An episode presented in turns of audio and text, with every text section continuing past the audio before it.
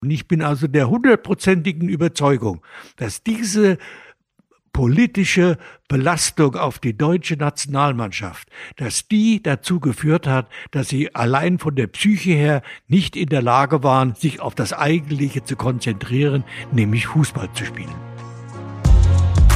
Eintracht vom Main, der Club-Podcast von Eintracht Frankfurt.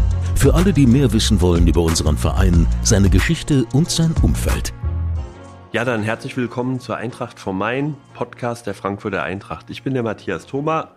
Ich bin vom Eintracht Museum und wir freuen uns heute auf einen Gast, der eigentlich Beobachter der Eintracht sein sollte, aber immer wieder auch mittendrin ist er könnte längst seinen Ruhestand genießen, ist aber weiterhin überall unterwegs. Zuletzt war er bei der WM in Katar.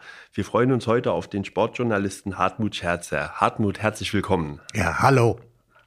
So, kurzer Hinweis noch in eigener Sache. Wie immer, abonniert den Podcast, kommt ins Museum. Viele der Geschichten, über die wir heute sprechen werden, die findet ihr im Museum auch. Und eigentlich habe ich mir überlegt, wir müssten auch mal Führungen mit dir anbieten, dass Leute mit dir durchs Museum gehen, weil du kannst ja zu allen Exponaten von uns einiges sagen. Ja, gerne. Gerne, das werden wir machen. Hartmut, wir sitzen jetzt hier im Profi-Camp im Raum Feyenoord Rotterdam, gegen die die Eintracht auf dem Weg zum Europapokalsieg 1980 gewonnen hat. Wir nehmen einen Podcast auf, Social Media, Twitter, Eintracht TV, was es heute alles gibt. Wenn du mit deinen Anfangsjahren als Sportjournalist das Ganze vergleichst, was denkst du über die Flut an Informationen, die man heute zum Sport und zur Eintracht kriegt? Die ist einfach überwältigend. Und äh, man wird derart überflutet damit, dass man Schwierigkeiten hat, das alles zu sondieren, zu sortieren. Und äh, es wird meiner Ansicht nach viel an Eigenständigkeit des Journalisten genommen. Ihm wird alles zugetragen, was er sich früher äh, selbst erarbeiten musste, das, was er recherchieren musste.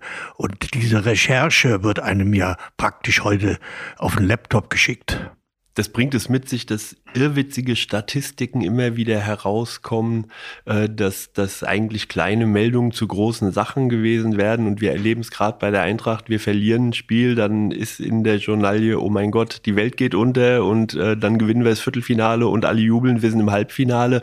Fehlt da so ein bisschen das, das einordnende Element im Moment?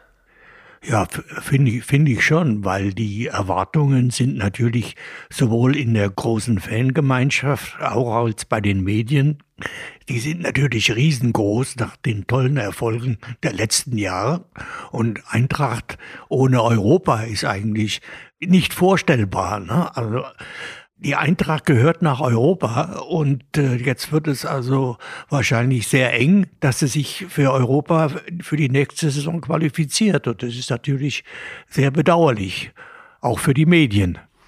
Die Eintracht gehört nach Europa, das hätte man vor sechs, sieben Jahren auch nicht gesagt, aber mittlerweile hat man sich ja so daran gewöhnt. Hartmut, ich will aber mal anfangen. Du bist Eintracht-Fan, man merkt es ja schon in den ersten Momenten. Du bist mittlerweile, man darf es sagen, 84 Jahre alt ja. und äh, bist gar kein Frankfurter. Du bist in Berlin geboren, bist dann in Kriegszeiten auf verschlungenen Wegen hier in die Richtung gekommen und eben als wir hochgegangen sind, hast du gesagt, äh, es hätte sogar passieren können, dass du Kickers-Fan geworden wärst. Ja, war, Ach, durchaus, war durchaus möglich. Also von, von Kindern an mein, mein Weg ging aus Berlin, da bin ich geboren, da waren dann die Bombenangriffe, dann sind meine meine Eltern oder meine, meine Mutter mit den Kindern äh, zu Verwandten in die Nähe von Dresden. Und als da Dresden zerstört wurde und die Rote Armee anrückte, sind wir weitergezogen zu Verwandten nach Niederbayern, Nesselbach im Landkreis Deckendorf. Da haben wir das Kriegsende erlebt und dann als 49 die Bundesrepublik gegründet wurde und auch damit die Bank deutscher Länder. Mein Vater war Dr. Jur und war Banker. Der hat also sofort eine Anstellung bei der Bank deutschen Länder gekommen und damit sind wir also von Niederbayern nach Frankfurt gezogen. Ich war also damals, das war im Sommer 49, ich war elf Jahre alt mein Bruder und ich, der war zwei Jahre jünger, wir haben also äh, die Endrundenphase der Oberligen für die deutsche Meisterschaft 1949 in Bayern äh, am Radio gehört und da haben damals die Offenbacher Kickers mitgespielt, als, glaube ich, als Zweiter der Oberliga Süd. Und dadurch entstand eben die Sympathie aus dem Frankfurter Raum für die Offenbacher Kickers. Und als wir dann äh, nach Frankfurt kamen, war natürlich unser erster Weg äh, zu einem der beiden Oberliga-Südvereinen, also Kickers Offenbach oder Eintracht Frankfurt. Der Spielplan sah also vor, dass das am ersten Spieltag hatten die Kickers ein Heimspiel gegen den SV Waldhof und die Eintracht hatten ein Auswärtsspiel. Also sind mein Bruder und ich mit dem Fahrrad vom Dornbusch, äh, also in Eschersheim haben wir gewohnt, sind wir also mit dem Kinderfahrrad nach Offenbach zum Biberer Berg gefahren, drei Stunden vorher haben uns dann, weil wir noch keine Kontrolleure da waren, wir sind also, wie man sagt, geschluppt, haben also direkt an der Mittellinie gestanden, wir zwei Knöpfe, mein Bruder ist zwei Jahre jünger und haben auf das Spiel gewartet und haben die Kickers gegen den SV Waldhof 1 zu 6 verloren. Da war natürlich eine riesige Enttäuschung für uns. Ich weiß also nur, dass der Lipponer vier Tore geschossen hat und der Bas hat einen Elfmeter verschossen. Das war also, da sind wir sehr enttäuscht zurückgefahren mit dem Fahrrad. Und dann am zweiten Spieltag hat die Eintracht gegen den ersten FC Nürnberg gespielt, am Bornheimer Hang. Ich glaube, da war noch Aschenplatz. Also sind wir zu diesem ersten Heimspiel der Eintracht. Die haben gegen den ersten FC Nürnberg gespielt. Und der war ja äh, damals, glaube ich, 48 deutscher Meister. Das war also schon eine Hausnummer. Und da sind wir also auch wieder drei Stunden vorher dort, haben nichts bezahlt, standen an der Mittellinie und dann hat die Eintracht äh, 0 zu 2 gegen den Club hinten gelegen. Soweit ich mich erinnere, war, hat der hat ein Uko die beiden Tore zum 2 zu 0 für den Club äh, geschossen und die Eintracht hat noch kämpferisch ein 2 zu 2 gegen den Favoriten äh, erreicht. Und ich glaube, einer der beiden Torschützen war der Hubert Schied. So, und damit war also entschieden, dass wir, mein Bruder und ich, eben jetzt von diesem, ich glaube, es war, ich habe es mir mal aufgeschrieben, ich glaube, es war der 10. September war dieses Spiel. Von diesem Tag an waren wir beide Fan. Den Ausdruck gab es damals ja nicht, sondern waren wir Anhänger oder unser Herz gehörte der Eintracht. Das waren Zeiten, in denen die Eintracht noch kein eigenes Stadion hatte. Der Riederwald war kriegszerstört. Wir mussten am Bornheimer Hang spielen. Hast du dann auch angefangen, Fußball zu spielen als Kind? Also wir in der Schule, in der Schulklasse, natürlich haben wir Fußball gespielt. Da waren die Quinter, die eine Klasse hat gegen die andere Klasse gespielt. Natürlich habe ich da in der Klasse immer regelmäßig Fußball gespielt. Ja. Aber, Aber ich, es war kein Ziel, zur Eintracht mal zu gehen. Nein, nein, es war auch nie ein Ziel, Fußballer in einem Verein zu werden. Ich habe also nur in der Schulklasse gespielt und später dann in Journalistenmannschaften, aber nie in einem Verein. Und als Kind, was hast du? Hast du Sport betrieben als Kind? Ja, ich habe also mit zwölf Jahren angefangen zu boxen. Und dazu muss ich also sagen, das ist ein, eigentlich der Background äh, auch meines, meines Berufs. Wir haben damals als Kinder Autogramme gesammelt von Sportlern. Und ich bin also zum Beispiel, um die Eintracht-Mannschaft äh, von damals die Autogramme zu bekommen, die haben am Rossecker Platz haben die trainiert. Und da habe ich mir also dann die Autogramme geholt von Henig, Kudras, Heilig, Kesper, Vlocker, äh, Schied, wie sie alle hießen, habe ich mir Autogramme geholt. Und, und dann wurde das zu einer Richter, zu einer Leidenschaft, dieses Autogramm sammeln. Ja, also zu, ich bin zu Eisrevuen gegangen, zu Boxkämpfen gegangen und dann bin ich eben auch, weil in der Sportschule oder Boxschule Petrescu in der Kaiserstraße in einem Hinterhof äh, gab es eben diese Boxschule und dann kamen damals aus Amerika vier die kamen da und haben da regelmäßig trainiert. Das war also ihre sportliche Heimat. Und von da aus haben sie eben überall in der Bundesrepublik geboxt. Und dann bin ich da eben hingegangen, habe mir, hab mir die Autogramme geholt. Dadurch ist äh, eine Freundschaft mit denen entstanden, weil die waren, diese Jungs waren sowas von nett, ja, und haben mich also derart beeindruckt, ja, und dann habe ich den ständig beim Training zugesehen und dann dieses Seilspringen und dieses Rattern und diese Schlagtechnik, das hat mich einfach fasziniert und dann habe ich gesagt, so, jetzt versuchst du das auch mal. Also habe ich angefangen zu boxen mit zwölf Jahren. Was sagt Papa Scherzer, der Bankkaufmann ist, wenn der Sohn sagt, ich fange jetzt an zu boxen? Also solange ich nur trainiert habe, war das ja in Ordnung. Aber als ich dann in einen Verein gegangen bin, äh, nicht zur Eintracht, ja, sondern zu Rot-Weiß Frankfurt, da, das, das Training war schon äh, in Ordnung, aber das Kämpfen selbst dagegen war mein Vater.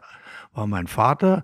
Aber meine Mutter hat mich unterstützt und vor meinem ersten Kampf musste ich also Gewicht machen, ja, und durfte also nichts trinken.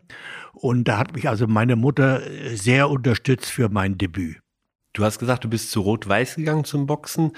Die Eintracht hatte ja Ende der 40er, Anfang der 50er Jahre auch eine überragende Boxabteilung mit Romo Rosenberg. Wieso war die Eintracht für dich kein Thema? Die, die, das Thema hat einfach mit der Nähe zu tun. Ich habe in, an der Miquelallee gewohnt und Rot-Weiß ist ja in Bockenheim. Das heißt also, ich konnte sozusagen zu Fuß von zu Hause in die Turnhalle nach, nach Bockenheim gehen zu Rot-Weiß. Das war der einzige Grund, warum ich mich diesem Verein angeschlossen habe. Aber trainiert habe ich da, nie, habe ich da nur zwangsläufig einmal vor einem, einem Kampf. Trainiert habe ich ja die, bei den Profis. Ja, aber um an den Hessenmeisterschaften teilzunehmen, musste ich mich einem Verein anschließen. Und da war eben, wie ich eben gesagt habe, die Nähe zu Rot-Weiß äh, ausschlaggebend.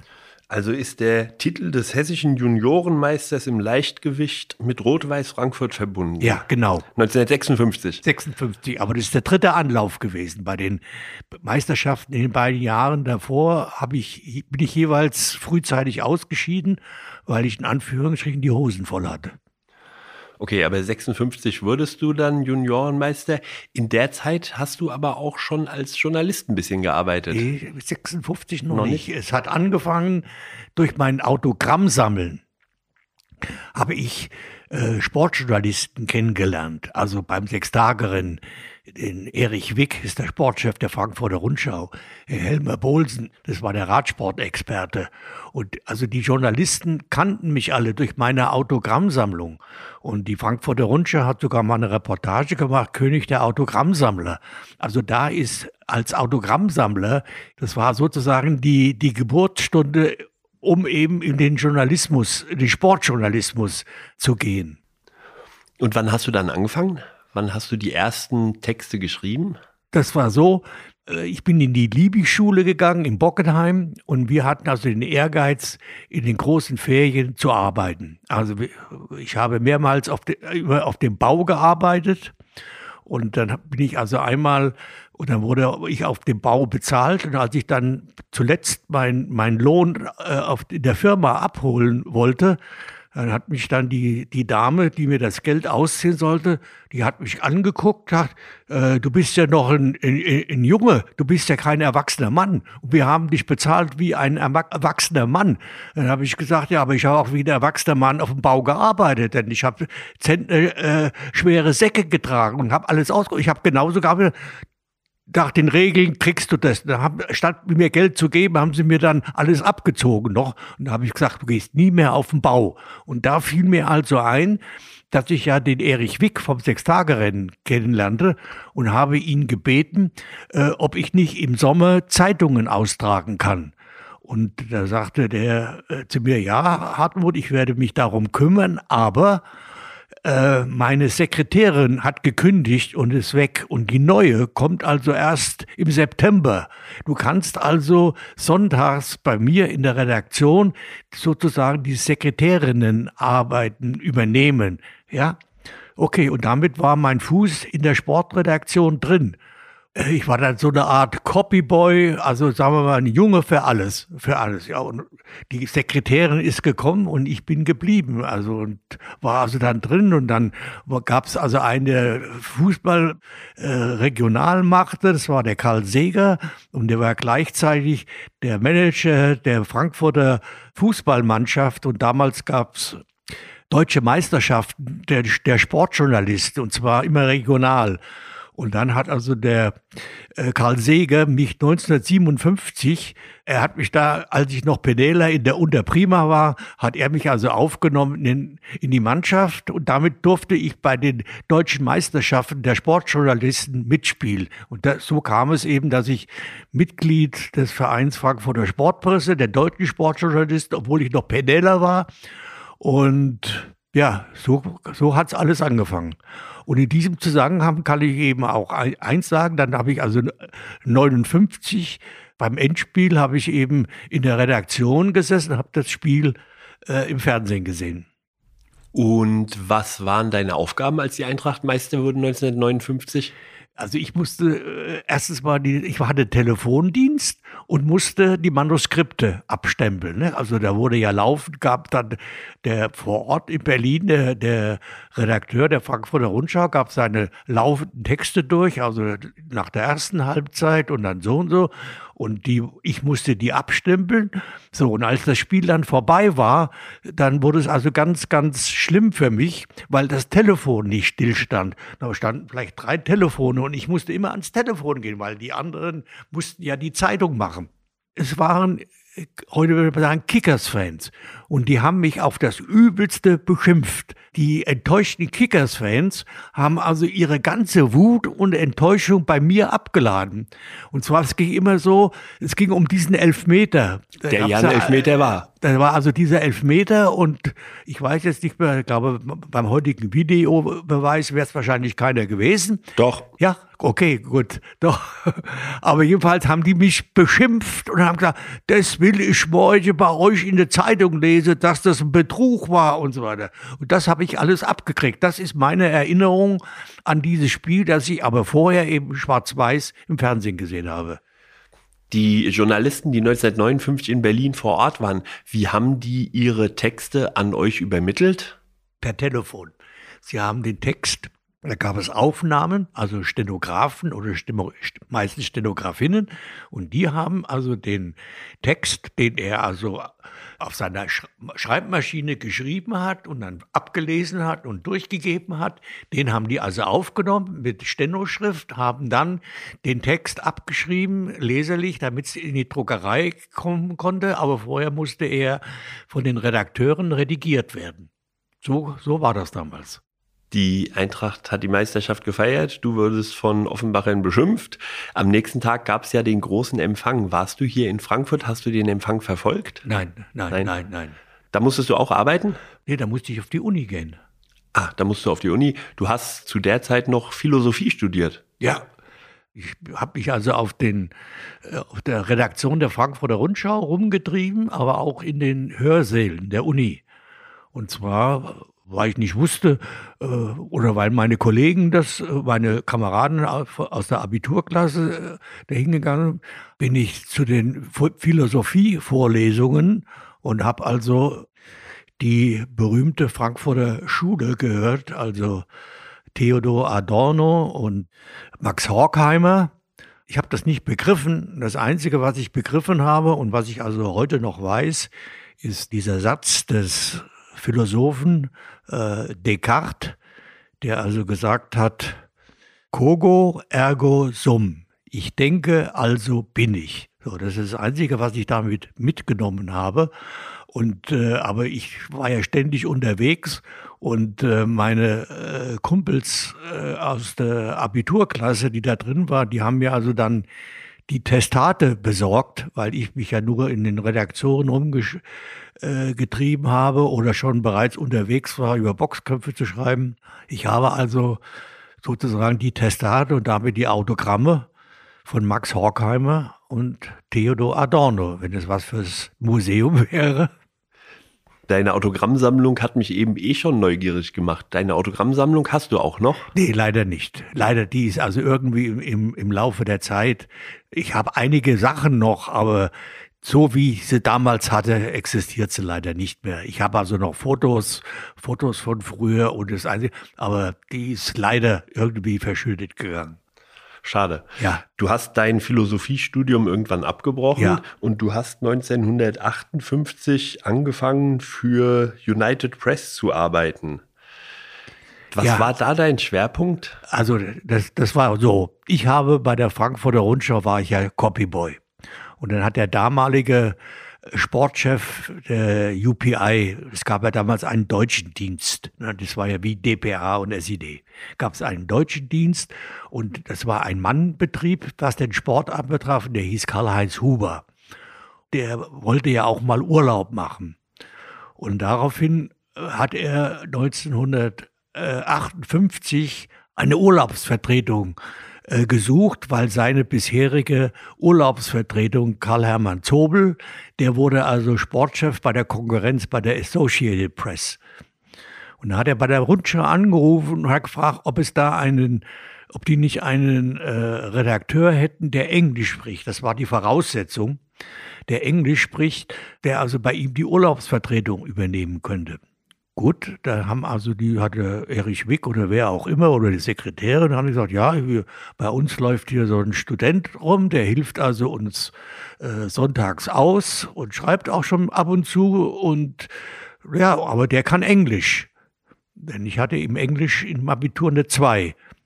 Und dann hat, hat eben die Rundschau mich empfohlen, da bin ich zur UPI, zum Karl-Heinz Huber und habe mich eben angeboten und habe mich dann einweisen lassen, habe dann die, äh, die Urlaubsvertretung äh, übernommen und die bestand eben darin, das war gerade während der Tour de France, als er Urlaub gemacht hat, die bestand darin, dass ich die, die Texte, die in Englisch auf dem, auf dem Ticker kamen, dass ich die äh, äh, nicht übersetzt habe, sondern aus dieser Information eine Story gemacht habe. Also nicht wortwörtlich übersetzen, sondern eben die Story. Und da hat eben mein, mein, mein Start war eben bei der UPI als, als freier Mitarbeiter ähm, eben mit der Tour de France. Da entstand auch die, der Bezug zum Radsport.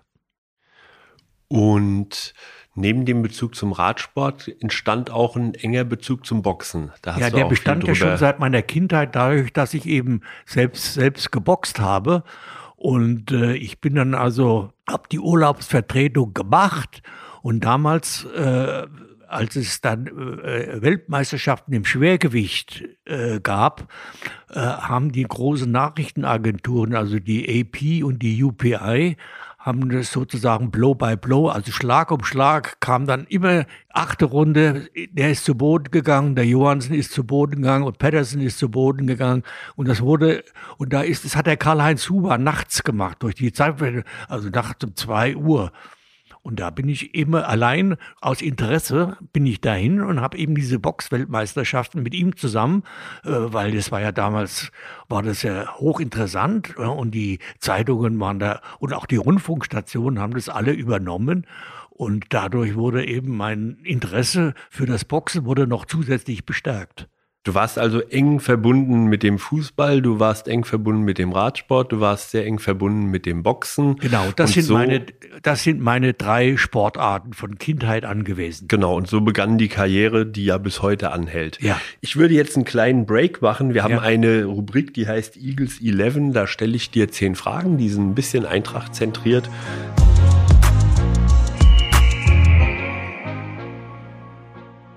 Das erste Fußballtrikot, das du hattest. War vom Verein Frankfurter Sportpresse. Verein Frankfurter Sportpresse, sehr schön. Wir fragen nach dem besten Spieler auf deiner Position, aber du hast ja Fußball nicht so aktiv gespielt, deswegen frage ich mal, der beste Sportjournalist heute.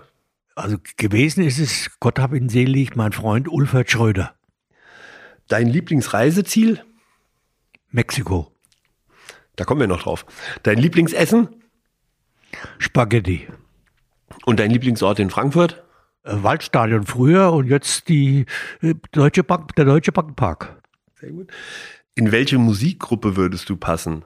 Mit der heutigen Gruppe habe ich ja nichts, aber ich würde äh, in- eine, eine, eine Gruppe, die lateinamerikanische Musik spielt. Mariachi. Deine Erinnerung an deinen ersten Sportbericht. Hast du vielleicht noch einen Ausschnitt aus der Zeitung, den ersten Bericht, den du geschrieben hast? Also den, ich glaube, den habe ich, aber ich habe die ersten, weil ich damals auch schon ganz am Anfang meines, äh, als ich noch die Schule ging, habe ich schon für die FAZ geschrieben. vor allen Dingen Boxberichte. Und die hat die FAZ äh, gesammelt im, im, im vordigitalen Zeitalter und hat mir die von Anfang an, ich glaube ab 58, haben sie mir die Texte äh, alle geschickt in zwei großen Ordnern. Die habe ich also alle. Wer war dein Idol in der Kindheit? Sportlich von der Kindheit, da gab es zu viele, weil die ganzen Autogrammsammler, das war alles gleichwertig. Da gab es also jetzt keinen besonderen. Und wer war, was war ein Autogramm, was richtig schwer zu kriegen war? Ja, ich habe ja dann eine, eine, Technik entwickelt, indem ich also äh, Sportler auf der ganzen Welt angeschrieben habe. Ne? Also da habe ich eben geschrieben, Jake LaMotta, New York, Bronx. Ja, und dann kam eben die Antwort. Dann habe ich dann immer gleich hier den Brief mit reingetan und ich habe also viele, viele Autogramme und auch Autogrammkarten äh, habe ich also äh, zurückgeschickt bekommen. Und äh, ja, also mein, mein Idol in, in der Zeit war mit Sicherheit ein Boxer oder, oder Floyd Patterson, ja, der war Olympiasieger. Da habe ich also bei den Olympischen Spielen 1900 56 äh, äh, waren die, da habe ich also, äh, ist der Floyd Patterson ja Olympiasieger geworden, der war also dann in der, vom Boxen her mein Idol. Und was war dein Berufswunsch als Kind? Also die Straßenbahnfahrer. Straßenbahnfahrer. Also nicht, also Lenker. Ja, weil ich in, in der Zeit, als ich in der Nähe von Dresden war, bin ich ständig umsonst äh, mit, der, mit der Straßenbahn gefahren. Also wir haben außerhalb gewohnt, in einem Tal, also in einem Vorort. Die Straßenbahnverbindung äh, hat äh, immer bei uns, es war also eine Mühle und ein Gasthaus. Da haben wir gewohnt, sonst war nichts. Und die Straße, die, die fuhr immer von äh, Dresden nach Kreischer. Kreischer ist ja bekannt durch diese Anti-Doping-Zentrale. Und da bin ich immer runtergegangen, wenn die Straßenbahn kam und die Straßenbahnschaffnerinnen und die Straßenbahnschaffner haben gesagt, ah, fahr mit. Dann bin ich ständig mit denen nach Dresden und wieder zurückgefahren. Ne? Umsonst, ne? nur aus, aus Spaß an der Straßenbahnfahrt. Und das war also mein Kinderherz, dass ich Straßenbahnfahrer werde. Und die letzte Frage, du hast ja, du bist ja quasi Seiteneinsteiger in den Sportjournalismus. Gibt es jemanden, dem du da viel zu verdanken hast, wo du sagst, der hat mich auf meinem Weg geprägt, dass ich als Journalist dann arbeiten konnte? Ja, da gibt es zwei. Da gibt es einmal den Erich Wieg, der Sportchef der Frankfurter Rundschau und dann der Karl-Heinz Huber, äh, der Sportchef der United Press International Deutscher Dienst. Und dessen Nachfolger bin ich ja dann geworden. Das waren die Eagles 11. Hartmut Scherzer ist im Sportjournalismus angekommen und du hast die Eintracht beobachtet. Du warst Eintracht-Fan, aber du bist auch sehr schnell international geworden. Seit 62 bist du bei allen Fußball-Weltmeisterschaften vor Ort gewesen. 62 in Chile die erste. Seit 1964 bei allen, Olympischen Spielen. Welche, das ist ja eine Vielzahl, ich weiß gar nicht, wie viel das waren, aber welche Weltmeisterschaft ist dir besonders in Erinnerung geblieben? Die äh, Weltmeisterschaft 1970 in, in Mexiko. Das hat mehrere Gründe. Einmal war das Quartier der deutschen Mannschaft in der Provinz, in Leon. Man hat also gesagt, das wäre das mexikanische Pirmasens, weil also die Hauptindustrie war Schuhe herstellen. Also in Pirmasens wurden Schuhe hergestellt und in Leon wurden Schuhe hergestellt. Dann äh, war eben dieses mexikanische Flair. Die Bevölkerung bestand hauptsächlich aus, aus Frauen, weil die jungen Männer alle nach Mexiko-Stadt abgewandert sind, weil sie da Jobs hatten. Und äh, dann gab es eben in Mexiko, weil eben die Deutschen da waren, da gab es eben diese Fiestas, die haben also die, die jungen Frauen und Mädchen in in, in, in Leon veranstaltet für die deutschen Journalisten ja, und sind äh, auf der großen Plaza mit ihren Cadillacs rumgefahren und haben eben versucht, da einen deutschen Journalisten zu schnappen für eine große Fiesta mit äh, Ochs am Spieß und mit Mariachi und so weiter. Und das war natürlich ein, ein, ein toller Flair. Ja, und dann waren natürlich die Arbeitsbedingungen, die waren also so toll. Also wir haben also damals mit den, mit den Sportjournalisten, haben wir eine Fußballmannschaft gehabt, haben gespielt gegen mexikanische, äh, mexikanische Mannschaft in Leon. Dann die deutsche Mannschaft hatte ein ein, ein offenes Trainingslager, das war Comanchia, hieß das.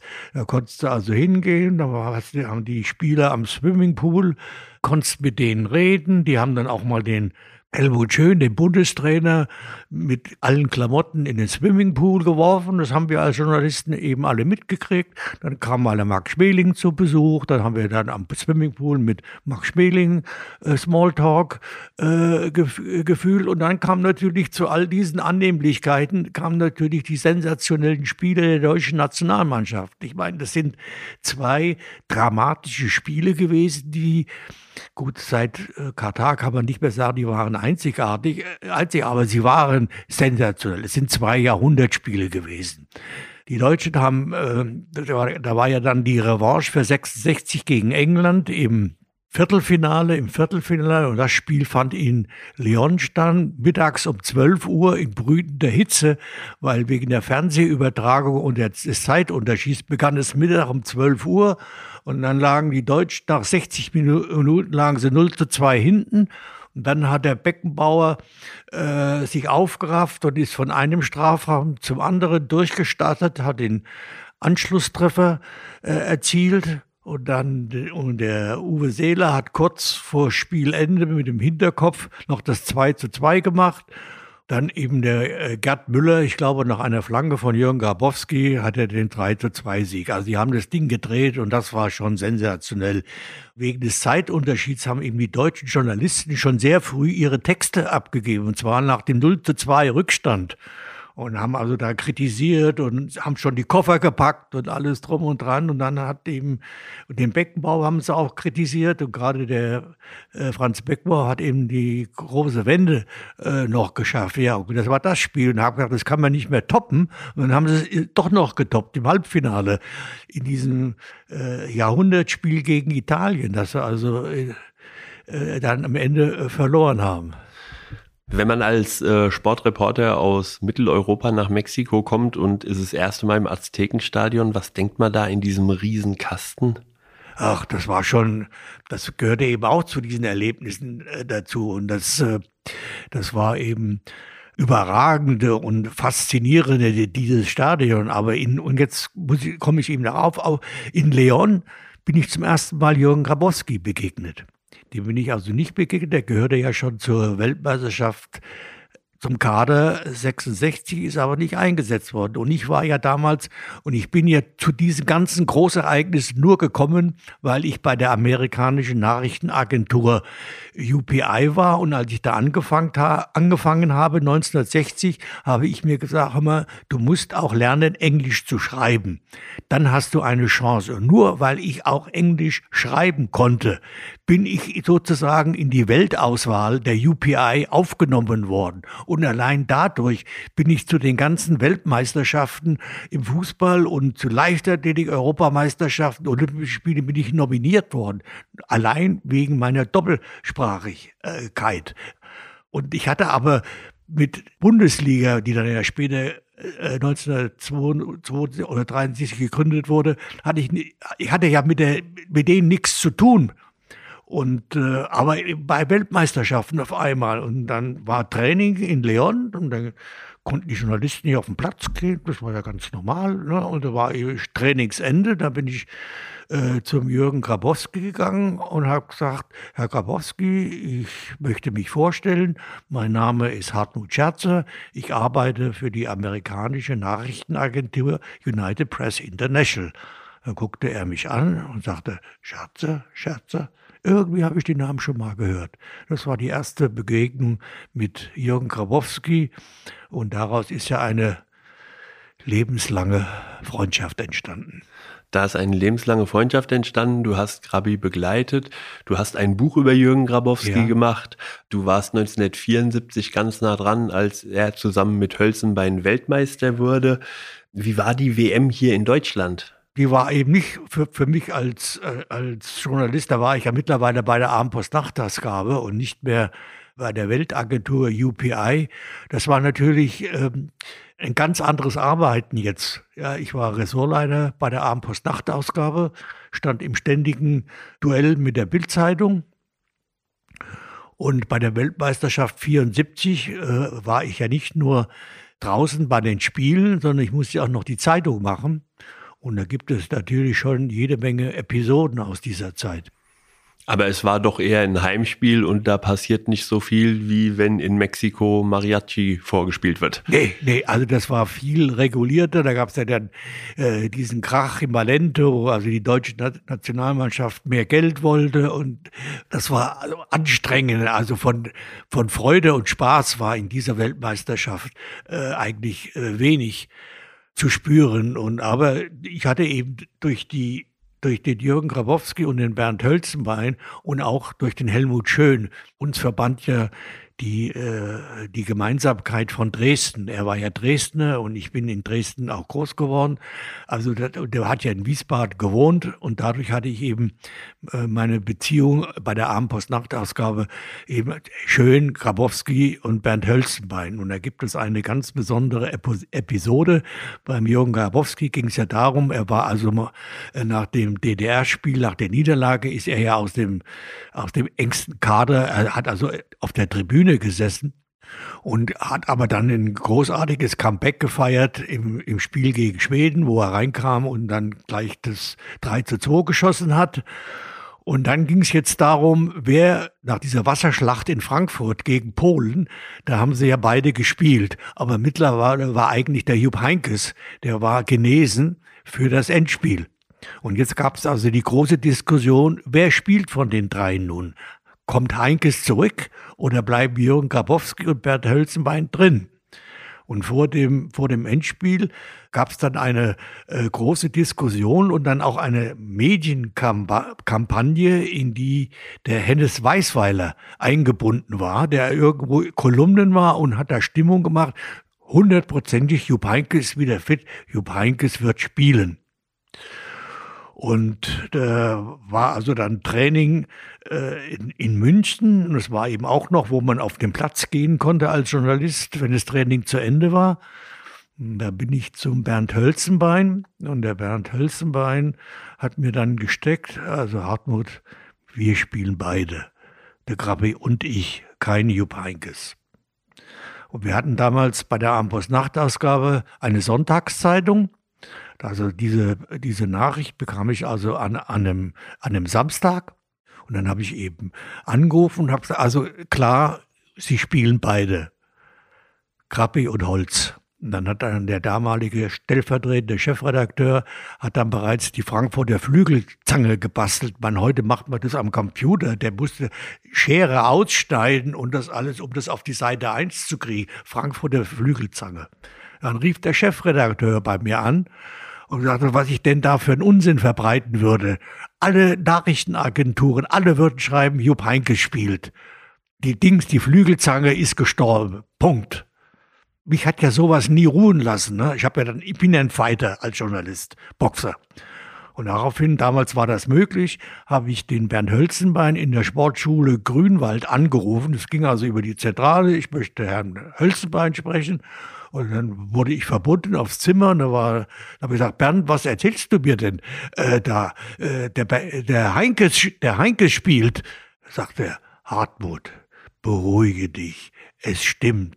Ich habe vor einer halben Stunde nach dem Essen mit dem Langen, also mit dem Helmut Schön, gesprochen. Er hat mit mir gesprochen und hat zu mir gesagt, Bernd, bereite dich darauf vor, der Jürgen und du, ihr beide spielt. Also habe ich bin ich zurück, habe angerufen. Der Bernd hat mir eben nochmal bestätigt, dass er sie beide spielen. Das heißt also, wir, und die haben ja auch beide gespielt, das heißt also, die Abendpost-Nachtausgabe zum Sonntag hatte die richtige Aufstellung, die die Bildzeitung am Sonntag nicht hatte. Du hast es eben auch gerade gesprochen, äh, hast das gesagt, äh, dass es eine große Konkurrenz gab. Zwei Boulevardzeitungen in Frankfurt, Bildzeitung, Abendpost. Das war eine richtig massive Konkurrenz. Das war also, es war Krieg in Anführungsstrichen, wenn man das heute sagen darf. Wer war da bei der, war da bei der Bildzeitung Pablo Palmet? Ja, war der, der, war für die, der war für, der Pablo war, wir waren eigentlich durch das Boxen, weil er ja auch Boxen gemacht hat, äh, waren wir eigentlich äh, gute Kameraden, aber weiter oben war eben der Konkurrenzkampf nur. Die, die Sache war, dass die Sportredaktion der Bildzeitung gegen uns eigentlich nicht ankam. Wir waren irgendwie immer schneller. Ja, ich hatte ja damals den Peppi Schmidt, äh, der war Copyboy bei der Bildzeitung, den habe ich dann geholt zu mir. Und dann habe ich den Oreni und den Peter Hess, die habe ich alle als Volontäre äh, zu mir geholt. Und dann wurde äh, im Laufe der Zeit wurde eben die Abendpost-Nachtausgabe immer mehr von Springerleuten infiltriert. Was also dazu führte, dass äh, die immer, die, wir hatten also dann vorübergehend einen, einen Chefredakteur in Springermann, wir hatten den Geschäftsführer in Springermann und die haben systematisch die Abendpost-Nachtragsgabe, die also äh, eine blühende Auflage hatte, dass die immer tiefer in den roten Zahlen, äh, in die roten Zahlen sank. Und das hatte natürlich äh, zur Folge, dass eben die, äh, die Geschäftszahlen immer weiter in, in, die, in, in den roten Bereich gingen. Und dann hat eben im Endeffekt hat eben dann Springer zugeschlagen, ja. Und äh, die Geschäftsführung der Abendpost-Nachtausgabe hat dann eben, weil sie derart unter Druck waren, die Zeitungen eingestellt. Und da gibt's eben auch, und jetzt kommt, kommt eben auch die Eintracht ins Spiel. Da war ja dann dieser, dieser Machtkampf mit Klaus Kramlich und Matthias Ohms, Präsidenten. Und gerade zu der Zeit war also Präsidentschaftswahlen. Und natürlich ist immer so, dass die Armpost hatte immer genau die, die gegenseitige Stellung zur äh, zur Bildzeitung gehabt. Ne? Also wenn die den Präsidentschaftskandidaten X unterstützt haben, dann haben wir den Präsidentkandidaten Y unterstützt. Das war also immer off offener Kampf zu, äh, der, Redakt der Redaktion. Und zu dieser Zeit war eben Neuwahl, da wurde Matthias Ohms wurde neu gewählt. Und der hatte dann äh, gemerkt, ah, der wichtigste Mann oder die wichtigste Zeitung ist hier in Frankfurt, ist die Armpost-Nachtausgabe und ist der Scherzer. Also hat er mich für den Mitte Dezember zu einem Mittagessen eingeladen, ja, um eben sich als neuer Präsident mit mir, sage ich mal, gut zu stellen sozusagen. So, jetzt wurde aber, das war am 15. Dezember, war dieser Termin eingeplant und am 12. Dezember wurde eben die Redaktionskonferenz damit eröffnet, dass eben der Geschäftsführer sagte, Sie brauchen heute nicht mehr zu arbeiten, die Zeitung gibt's ab heute nicht mehr. Aber das Ganze war ein schmutziges Spiel.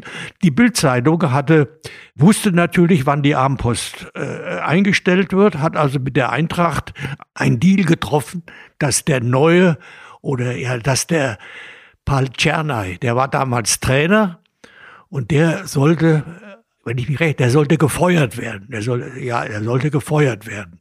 Und da hat also die Eintracht-Führung mit der, mit der Bild-Zeitung einen Deal geschlossen, dass der Czerner erst an dem Tag gefeuert wird, an dem es die Armpost-Nachtausgabe nicht mehr gibt. So, da hatte natürlich die Bildzeitung ihren großen Aufmacher. Und dann kam also äh, die Bildzeitung und die, die ganzen, die treuen 100.000 Abendpost-Nachtausgabe-Leser sind an die Kioske gegangen und wollten die Abendpost und wollten eben von uns lesen, was da passiert ist. Ja, da wurde denen gesagt, es gibt keine mehr, aus Feierabend. Also es gab schon so eine Verbindung äh, zwischen Journalismus und Vereinen. Äh, es gab Seilschaften, es gab äh, Verbindungen. Äh, bei, bei dir selbst gab es das auch 1974 wurde Grabi Weltmeister. Er hat ja an seinem 30. Geburtstag mit dem Weltmeistertitel seine Karriere beendet. Ja. 1978 war die WM in Argentinien und du hast Grabi mitgenommen nach Argentinien. Ja, dazu muss ich also sagen, dass ich eben jetzt bei einer regionalen Boulevardzeitung war und nicht mehr bei einer Weltagentur. Das heißt, es hat sich alles, alles verändert.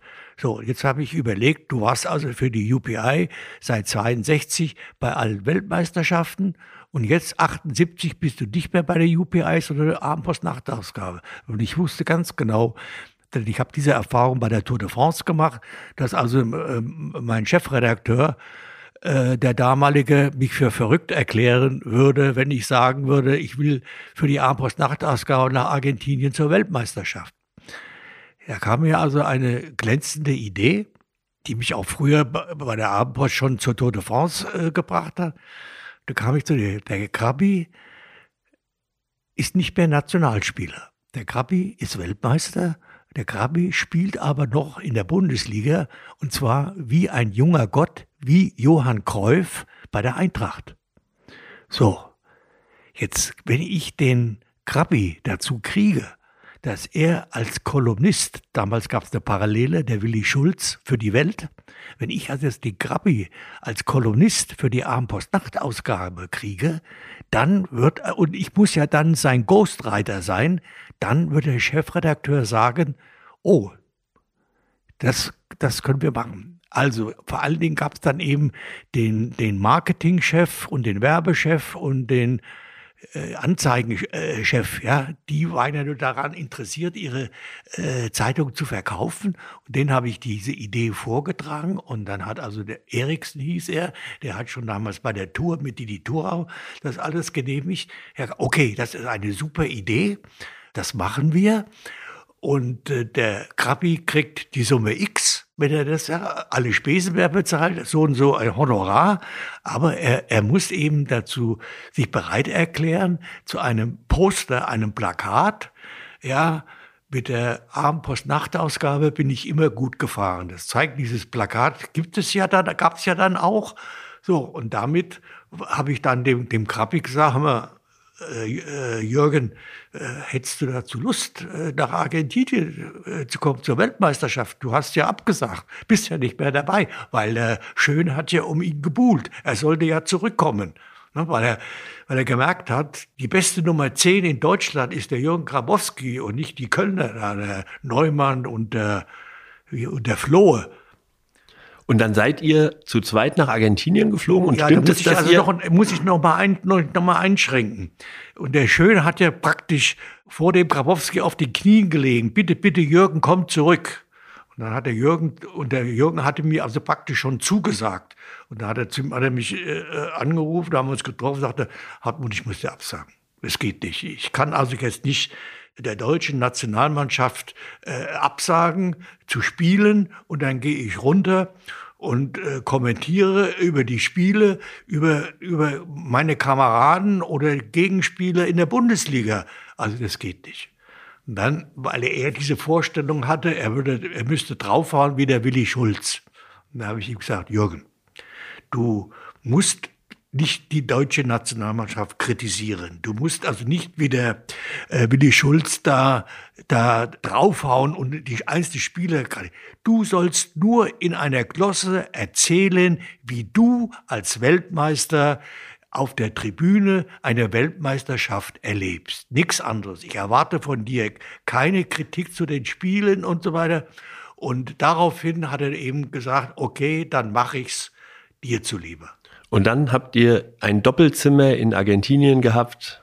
Ja, und dann sind wir, hat er eben zugesagt, wir sind, sind nach Argentinien geflogen, haben in, in, in Cordoba in einem Hotel, das hieß Nogaro, da haben also, äh, hat da die Prominenz, die Deutsche gewohnt, also Günter Netzer hat da gewohnt und äh, der Jürgen Grabowski und ich. So, und jetzt muss ich also einwerfen, es gab in Frankfurt einen Mann, der, der, der also sich an die Prominenz rangeschmissen hat. Der hieß Teddy Einwächter.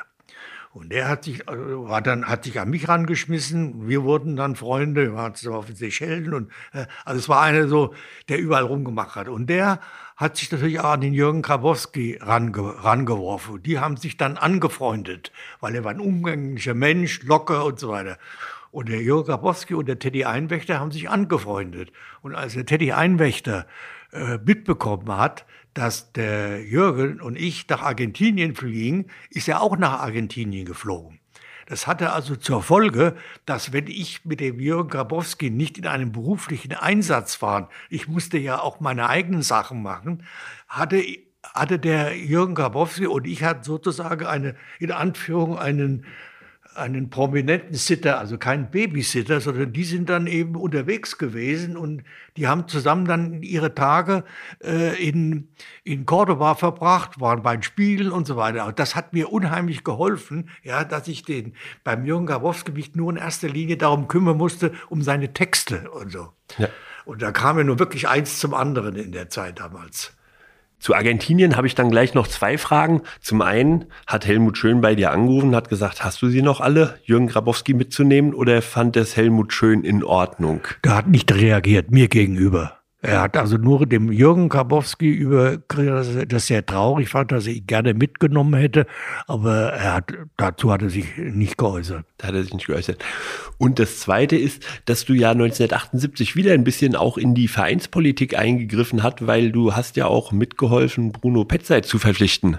Ja, also das, das ging äh, folgendermaßen. Es hat also damit zu tun, dass der Jürgen Grabowski eben mit mir zusammen war.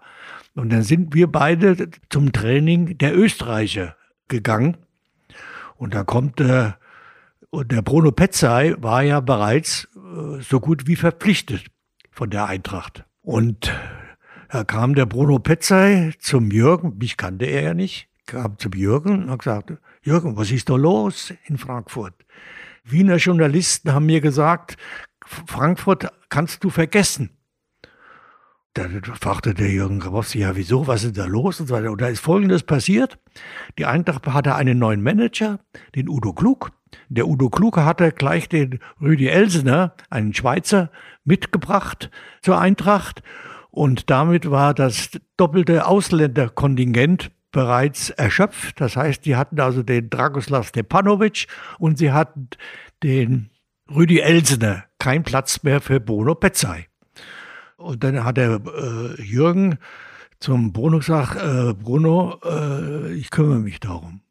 Und dann haben wir eben zusammen im, im Doppelpack, damals hatte die Eintracht einen Pressechef, äh, den Manfred Birkholz, und der Pressechef hatte damals unheimlich großen Einfluss auf die Geschicke, was oben in der obersten Etage passierte.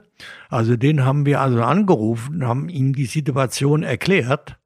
Und dann hat er Manfred gesagt, also Jürgen und Hartmut, ich kümmere mich darum, um den Bruno Petzai. Und dann hat also die Eintracht Folgendes gemacht, den Stepanovic nach Formatia Worms verkauft. Es ging nicht um die Ablöse, sondern es ging um das Abschiedsgeld in Anführungsstrichen für den Dragoslav Stepanovic. Ich glaube, es waren 50.000 D-Mark, die er ihm damals gegeben hat, wenn er zu Formatia Worms äh, wechselt. Da ist er also auch hingewechselt. Heute wirft er mir, du warst derjenige, der mich nach Worms geschickt hat. Und der Bruno Petzai hat dann, der wurde natürlich dann engagiert. Und wenn der Bruno Petzai, mit dem ich mich dann befreundet habe, wenn er mich dann irgendeinem vorgestellt hat, sagte er immer gesagt, das ist der Journalist, der mich zur Eintracht gebracht hat. Also Hartmut Scherzer auch Ergänzungsmanager der Eintracht und mitgeholfen bei der Verpflichtung von Bruno Petzai. Nochmal ein ernstes Thema. Gerade angesichts der WM in Katar hast du mir mal gesagt, dass ihr Sportjournalist 1978 viel zu wenig über die Zustände in Argentinien berichtet habt. Diese argentinische, die brutale Militärdiktatur war ein Thema. Es gab Morde, es gab Lager, es gab Folter. Aber der DFB hat sich sehr zurückgehalten und ihr habt euch auch zurückgehalten. Also zunächst mal hat der, der DFB, damals der Hermann Neuberger, der war ja gleichzeitig äh, äh, Organisationschef der FIFA und der hat also mit den drei Massenmördern an der Spitze Videla hat er also gekungelt. Das ist, aber während der, vom DFB ging aus, dass also die Spieler sich nicht politisch äußern durften. Die hatten also sozusagen Sprechverbot in politischen Dingen. Also das ist ein so komplexes Thema äh, gewesen. Und äh, dadurch, dass ich also mit äh, Grabowski und mit Bruno Petzai derart beschäftigt war, habe hab ich das also äh, total verpasst und verschlafen, wie auch die meisten meiner Kollegen, die keinen Grabowski an der Backe hatten. Ist, ist das es was gab einen, einen einzigen, der also sich wirklich darum gekümmert hat von Anfang an. Das war, der hat ja auch über die Eintracht geschrieben, das war der Dieter Hochgesandt von der Frankfurter Rundschau der hat sich mit diesem äh, Thema vor Ort beschäftigt. Ich leider erst äh, Jahre später, als ich recherchiert habe und dieses Ganze äh, in meinem Buch dann auch geschrieben habe, was da alles passiert ist. Es ist ja ungeheuerlich, wenn man hinterher das dann recherchiert hat. Ich habe das also anlässlich der Europameisterschaft 2012 in der Ukraine, wo es ja auch da ums Politikum ging. Äh, und da war ja nur eine totale Trendwende. Da wurden ja die Spieler, denen wurde ja gesagt, ihr dürft euch politisch, das war ja damals politisch auch brisant, da war ja der, das war ja vor der Revolution in der Ukraine. Ach, das ist ja so komplexe Themen. Und äh, da habe ich, hab ich dann angefangen, als Vergleich zu recherchieren, für die FAZ. Da habe ich eben für die FAZ eine Story gemacht, eben äh, mitgespielt beim Diktator. Das war also sozusagen das, was 78 passierte.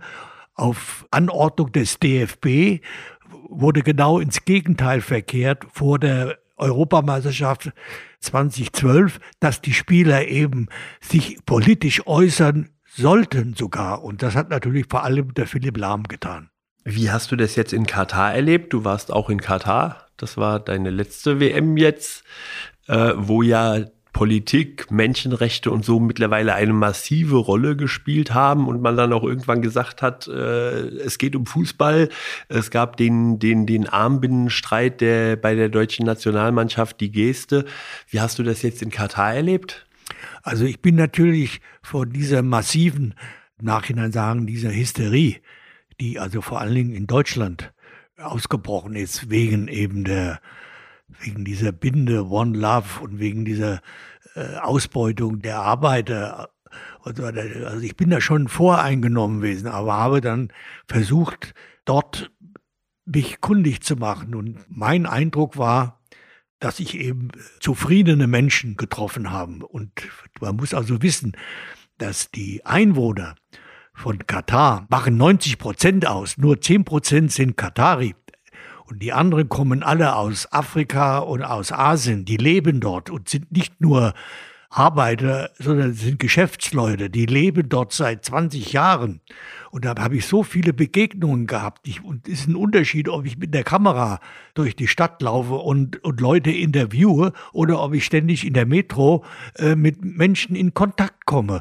Und da habe ich so viel zufriedene Menschen äh, gesehen. Ich habe zum Beispiel ganz am Anfang bin ich mit einem hochgewachsenen Afrikaner, der war Volontier, bin ich zum Pressezentrum von der Metro gelaufen und der war Volontier, also ein stattlicher, großer Mann. Und da habe ich gesagt, sag mal, du bist Volontier, du bist bestimmt Familienvater. Und sagte, warum machst du das als Volontier? Da sagst du, ich will dem Land Katar etwas zurückgeben. Ich komme aus dem Sudan. Und was im Sudan seit Jahrzehnten los ist, merkt man ja aktuell wieder. Ich komme aus dem Sudan aus einem schrecklichen Land und bin nach Katar und habe hier in Katar ein neues Leben gefunden, habe eine Familie aufgebaut, habe ein Geschäft erbaut. Und wenn ich jetzt als äh, Volontär arbeite, gebe ich dem Land Katar etwas zurück. Und solche Stimmen habe ich viele bekommen. Dass man auf solche Stimmen achtet, ist das auch eine Lehre aus 1978, wo man sich viel zu wenig darum gekümmert hat, was im Land los ist? Ja, genau. Ich meine, das war eine Reaktion äh, der deutschen Medien, der Öffentlichkeit, weil die eben dieses schlechte Gewissen hatten. Ich meine, es ist eine ganz andere, eine ganz andere Generation. Aber das, was 78 passierte, dass man eben die Tragödie dieses Landes, dass man also die ignoriert hat oder nicht wahrgenommen hat, das war eben jetzt die, die Folge. Erstmal schon die Europameisterschaft äh, 2012 äh, in der Ukraine äh, nach der Revolution oder vor der Revolution. Und äh, dann waren eben jetzt die Menschenrechte, die eben in Katar äh, am Pranger standen. Und deswegen hat man eben, haben die deutschen Medien ganz besonders, und die Politik hat sich dann ganz besonders eingemischt. Deswegen war eben äh, diese, diese Hektik und diese unsäglichen Maßnahmen damit, auch mit der Nationalmannschaft, mit dem, äh, mit dieser Geste, statt Binde den, den Mund zu halten. Und ich bin also der hundertprozentigen Überzeugung, dass diese politische Belastung auf die deutsche Nationalmannschaft, dass die dazu geführt hat, dass sie allein von der Psyche her nicht in der Lage waren, sich auf das Eigentliche zu konzentrieren, nämlich Fußball zu spielen. Du hast ähm, Krabi 1966 am Rand erlebt bei der WM, du hast sie 1970 erlebt, du hast sie 1974 erlebt bei der Weltmeisterschaft, du hast 1978 ihn begleitet, ihr wart zusammen in Argentinien. Ähm, in diesen Tagen wird in Biebrich das Stadion nach Krabi äh, benannt. Und wir wollen nochmal dran erinnern, am 28. April um 18.30 Uhr in Biebrich die Traditionsmannschaft der Eintracht spielt. Du warst eng befreundet mit dem Grabi. Ja, ganz eng. Also ich würde sagen, er war wie, wir waren wie Brüder. Er war ja auch 1982 in Spanien wieder Kolumnist bei der Ampos Nachtausgabe. Und äh, damals gab es unter den Medien wurde das also nicht gern gesehen, wenn, wenn äh, ehemalige Weltmeister da Kolumnisten sind. Die würden also ihnen den Job wegnehmen. Aber dann gab es dieses, dieses Schandspiel zwischen Österreich und Deutschland, wo also äh, nach dem 1 zu 0 das Spielen eingestellt wurde, damit also Algerien rausfliegt und Österreich und Deutschland weiterkommen. Und als das Spiel zu Ende war, kamen die ganzen Journalisten, die Deutschen, kamen zum Grappi. Sie wollten alle seine Meinung zu diesem skandalösen Spiel wissen. Und dann hat der Grappi eben gesagt, tut mir leid, ich habe einen Vertrag mit der Abendpost Nachtausgabe, ich sage kein Wort dazu. Also hat er zugestanden. Und dann hat, ist dadurch, durch diese zweimal, ist eine derart enge Freundschaft äh, entstanden. Wir haben uns regelmäßig gegenseitig zum Geburtstag gratuliert.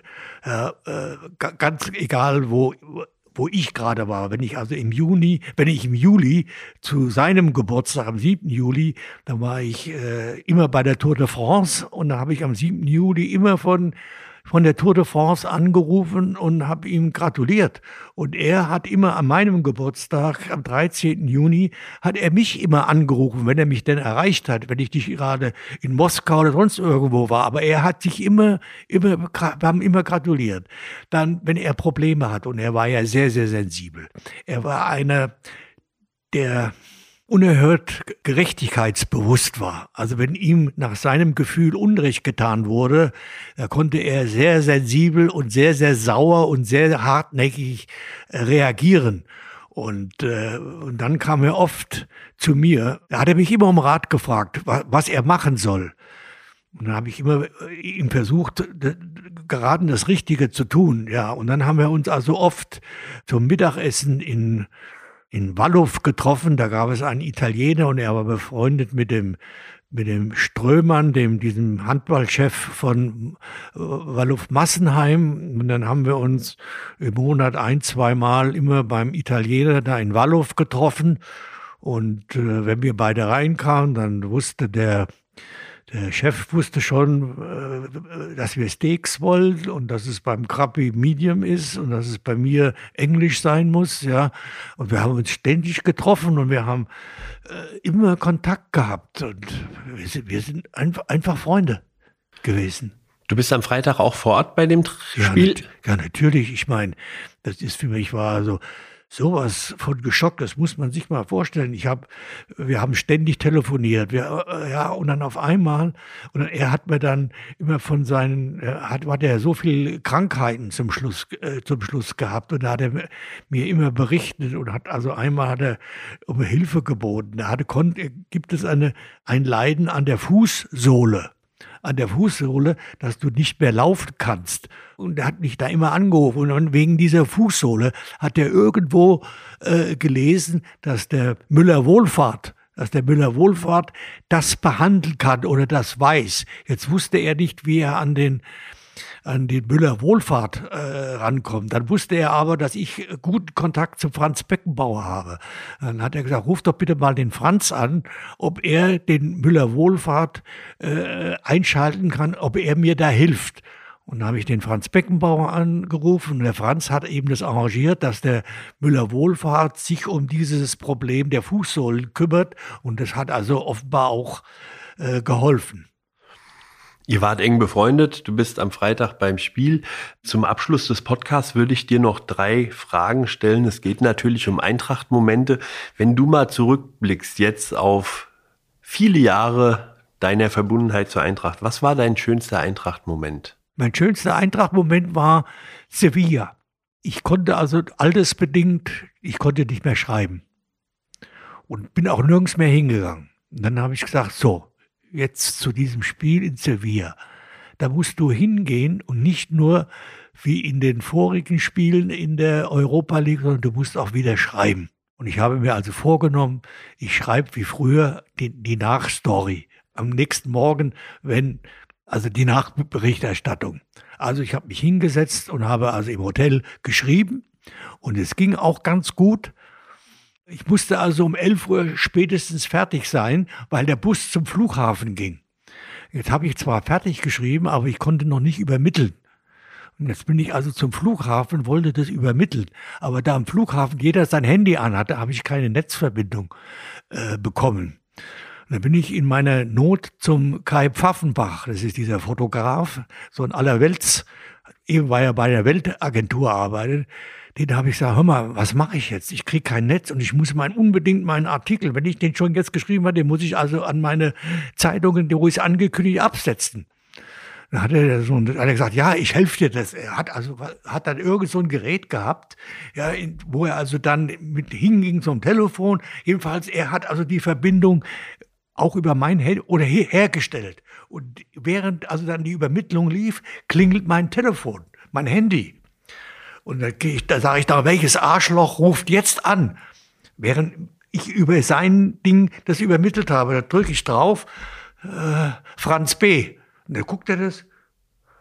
Also Franz B., Franz Beckenbauer, da kann ich also jetzt nicht äh, sagen, wegdrücken. Dann habe angeschrieben, Franz, was ist?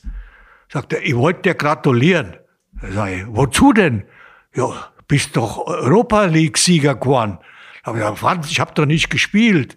Aber du bist doch Eintracht-Fan. Du bist doch Eintracht-Journalist. Und ich habe nicht gewusst, dass die Eintracht so gut Fußball spielen kann. Deswegen gratuliere ich dir. Franz, Franz, ich bin jetzt in Druck im Übernachten, ich rufe dich später an. Ja, so. Und der Kai Pfaffenbach kriegt natürlich mit, wer mich da mitten beim Übermitteln angerufen hat und geht dann zu den, zur Schlange der wartenden Frankfurter Journalisten und erzählt diese Story denen. Also das, deswegen ist also dieses Spiel für mich, dass ich also mit äh, 83 Jahren mein Comeback sozusagen mit 83 Jahren im, im Sportjournalismus. Deswegen ist das rückblickend das schönste Spiel gewesen. Und was war dein schlimmster Eintracht-Moment? Habe ich verdrängt. Das ist gut. Und deine schönste Erinnerung an die Eintracht, also schönste Kindheitserinnerung, so als Kind?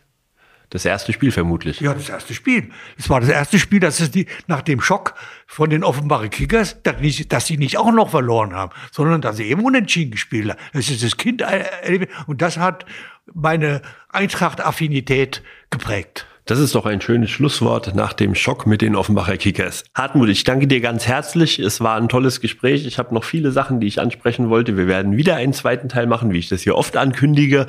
Liebe Zuhörerinnen und Zuhörer, kommt alle am Freitag zum äh, Spiel nach Biebrich. Krabi kriegt sein Stadion. Hartmut Scherzer wird auch da sein. Der Europapokal wird auch da sein. Wir freuen uns auf euch und nochmal vielen Dank, Hartmut. Ja, Dankeschön. Gern geschehen.